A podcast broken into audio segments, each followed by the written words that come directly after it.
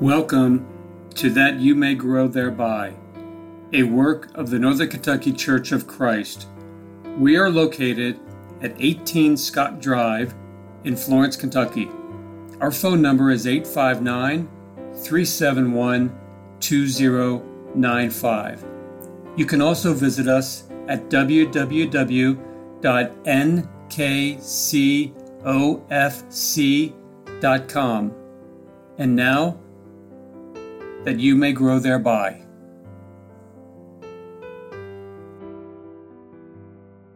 Thank you for listening to That You May Grow Thereby. My name is Greg Litmer. I am one of the elders of the Northern Kentucky Church of Christ. And you know, many, many years ago, when I first began to study the Bible, mini skirts were the popular fashion for women. And I cannot begin to tell you the number of sermons I heard from preachers who were desperately trying to persuade the sisters to lay those garments aside and to lower their hemlines to a reasonable length, one that would still be stylish and attractive, but also appropriate and not lascivious. As I think back in all honesty, most of those sermons went for naught. Very few of the ladies actually did anything about it. Then, all of a sudden, the designers in New York and Paris and London decided that the miniskirt was out and long was in. And within weeks, church services were filled with ladies in long dresses. Maybe you're old enough to remember that. What thousands of pleading sermons could not do over a period of months and years, fashion designers accomplished in a matter of weeks. Does that tell us something? It sure does if you think about it, and that is just one illustration. Who is it that determines what is right and what is wrong? The truthful answer to the situation is frightening. There is an old Latin proverb that correctly addresses the situation. It is vox populi vox dei, or the voice of the people is the voice of God. In America, we live in a democracy, and I believe it is the fairest and best form of government there is, even with all of its multiple faults. But we must understand that the majority rule is not the proper criteria for measuring morality. Public opinion is in a constant state of flux. It changes all the time to meet the whims, the fancies, and desires of the people. When it comes to what kind of car is popular, favorite movie actors, where to live and what restaurants are in and what ones are out. That's fine. But when it comes to what is right and what is wrong, popular opinion is not what makes the determination. The Hebrew writer tells us what the standard is by such determinations are to be made. In Hebrews 5 12 through 14, we find, For though by this time you ought to be teachers, you have need again for someone to teach you the elementary principles of the oracles of God. And you have come to need milk and not solid food. For everyone who partakes only of milk is not accustomed to the word of righteousness, for he is a babe. But solid food is for the mature, who because of practice have their senses trained to discern good and evil. The word of God is constant, dependable, and unchangeable even in the midst of an ever changing society. In chapter 13 and verse 8 of the book of Hebrews, we find Jesus Christ is the same yesterday and today, yes, and forever. What else do we know that is like that? About who else or what else can such a statement be made? In Psalm 119, actually the entire psalm, but I want to read just verses 97 through 104, we are told, Oh, how I love thy law! It is my meditation all the day. Thy commandments have made me wiser than my enemies, for they are ever mine. I have more insight than all my teachers, for thy testimonies are my meditation. I understand more than the aged, because I have observed thy precepts. I have restrained my feet from every evil way that I might keep thy word. I have not turned aside from thine ordinances, for thou thyself hast taught me. How sweet are thy words to my taste, yes, sweeter than honey to my mouth. From thy precepts I get understanding. Therefore I hate every false way. God's Word is the source of understanding. It is where the standard is found. It is the criteria by which right and wrong is to be determined. The problem we are facing today is that many things that used to be readily recognized as sinful and contrary to God's Word are now being accepted as moral on no other basis than public opinion. If enough people believe a thing to be moral, then it must be moral, and those who speak out against such things are now viewed as the ones who are wrong. We are a country filled with those who call evil good and good evil, who substitute darkness for light and light for darkness, who substitute bitter for sweet and sweet for bitter. Isaiah chapter 5 and verse 20. It certainly seems that those who justify the wicked and he who condemns the righteous, that's Proverbs 17, verse 15, they are the ones that hold public opinion in the palms of their hands. The American people are being duped, fooled, and with the blind leading the blind, they are both falling into the ditch of degradation and immorality. Let's consider a few examples. Have you ever noticed how frequently on the news, when something happens that involves ordinary people, the man and the woman are just living together? Did you ever notice how many times there is a live in boyfriend or girlfriend? Living together without marriage is so common that it's just accepted. It seems like practically every family has had someone in it that just lived with another person of the opposite sex. Back when I was in high school and college, that sort of thing was just becoming popular. My generation said we didn't need a piece of paper and a ceremony to prove our love. My generation spoke of the fear of divorce, financial advantages, and a host of other things in an effort to defend doing what they wanted to do. It took a while, but now that sort of thing is no big deal. It amazes me that couples who are simply living together can even get a loan to purchase property together. Years ago, that would have been impossible. And by the way, have you ever noticed how frequently an abused child was abused by the mother's boyfriend, or vice versa? But you know something that truly has not changed? In God's eyes, living together without marriage is a sin. In 1 Corinthians 7, verses 1 and 2, Paul wrote these words now concerning the things about which you wrote, it is good for a man not to touch a woman. But because of immoralities, let each man have his own wife, and let each woman have her own husband. The Hebrew writer tells us in Hebrews chapter 13 and verse 4 Let marriage be held in honor among all, and let the marriage bed be undefiled. For fornicators and adulterers God will judge. Engaging in the kind of activity that God reserved for marriage outside of marriage is fornication. It is sin. Now I recognize that the word fornication is somewhat archaic, but it is immorality. How serious is such conduct in God's eyes? Consider 1 Corinthians chapter 6 verses 9 and 10. Or do you not know that the unrighteous shall not inherit the kingdom of God? Do not be deceived. Neither fornicators, nor idolaters, nor adulterers, nor effeminate, nor homosexuals, nor thieves, nor the covetous, nor drunkards, nor revilers, nor swindlers shall inherit the kingdom of God. No amount of public opinion can change the fact that premarital or extramarital sexual relations are immoral and wrong. Yet another clear example of calling evil good and good evil, a clear example of following the standard of public opinion rather than God's Word, is homosexuality.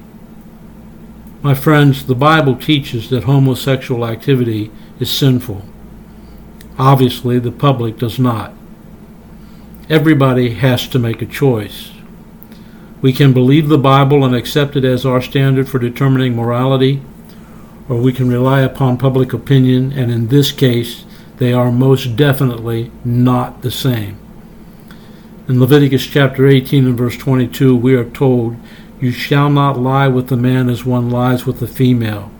It is an abomination. In Leviticus chapter 20 and verse 13, we are told, If there is a man who lies with the male as those who lie with a woman, both of them have committed a detestable act. They shall surely be put to death. Their blood guiltiness is upon them. In the New Testament, in Romans chapter 1, verses 26 through 27, we read, For this reason God gave them over to degrading passions for their women exchanged the natural function for that which is unnatural. And in the same way also the men abandoned the natural function of the women and burned in their desire toward one another, men with men committing indecent acts and receiving in their own persons the due penalty of their error. We've already seen in 1 Corinthians chapter 6 that homosexuality will cause the unrepentant practitioner of it to fail to inherit the kingdom of God. You know something? The fact that the public has become so broad minded as to accept and defend homosexuality, it is even becoming difficult to find a well known religious figure today who will stand in God's position on the subject clearly and forcefully. All of that is just evidence of and a tribute to the power and the efficiency of the forces of evil. The public has been lied to and has apparently bought it hook, line, and sinker. Did you ever, in your wildest nightmares, think we would live in a country that could not figure out that men belong in men's restrooms and women belong in women's? Yet another example comes to mind. Not even 50 years ago, legalized gambling was pretty much confined to one state and to horse racing in the United States, not including such things as bingo operations and such operated even by churches. Now, practically every state government has adopted some form of gambling as a means of generating more money for the needs of the state, and those governments spend millions of dollars a year urging their citizens to play. Gambling in all forms is so pervasive in our society that those who speak out against it really do feel like the voice of one crying in the wilderness. What standard are we going to go by? The standard of the world that says that money is everything, or God's standard set forth in the Bible? Look with me at Colossians chapter 3, where we'll be reading verses 5 through 10. Paul exhorted the Colossian brethren with these words Therefore, consider the members of your earthly body as dead to immorality, impurity, passion, evil desire, and greed, which amounts to idolatry. For it is on account of these things that the wrath of God will come. And in them you also once walked when you were living in them. But now you also put them all aside anger, wrath, malice, slander, and abuse of speech from your mouths. Do not lie to one another, since you have laid aside the old self with its evil practices, and have put on the new self, who is being renewed to a true knowledge according to the image of the one who created him. Now, would you place gambling in the things that belong to the old man? Or would you find it to be an activity characteristic of the new self who is being renewed to a true knowledge according to the image of the one who created him? In truth, it is covetousness, an inordinate desire to gain without giving equal value. It seeks to gain at the expense of others. There is no fair exchange, no price paid for value received. For the gambler to win, everybody else must lose. If you don't think gambling is bad, just have someone, a reasonably intelligent person, sit across from you in your office and describe how they have lost their family, their home, their job, their self respect, and just about everything because they could not stop gambling. No, popular opinion is not the standard of what is right or what is wrong. The majority does not determine morality. Recently, abortion has been very much in the news, and we have heard women demanding the right to care for their own bodies. But interestingly enough, it is a simple biological fact that the unborn child is not a part of the woman's body. She is carrying the child, yes, but the child is not a part of her body.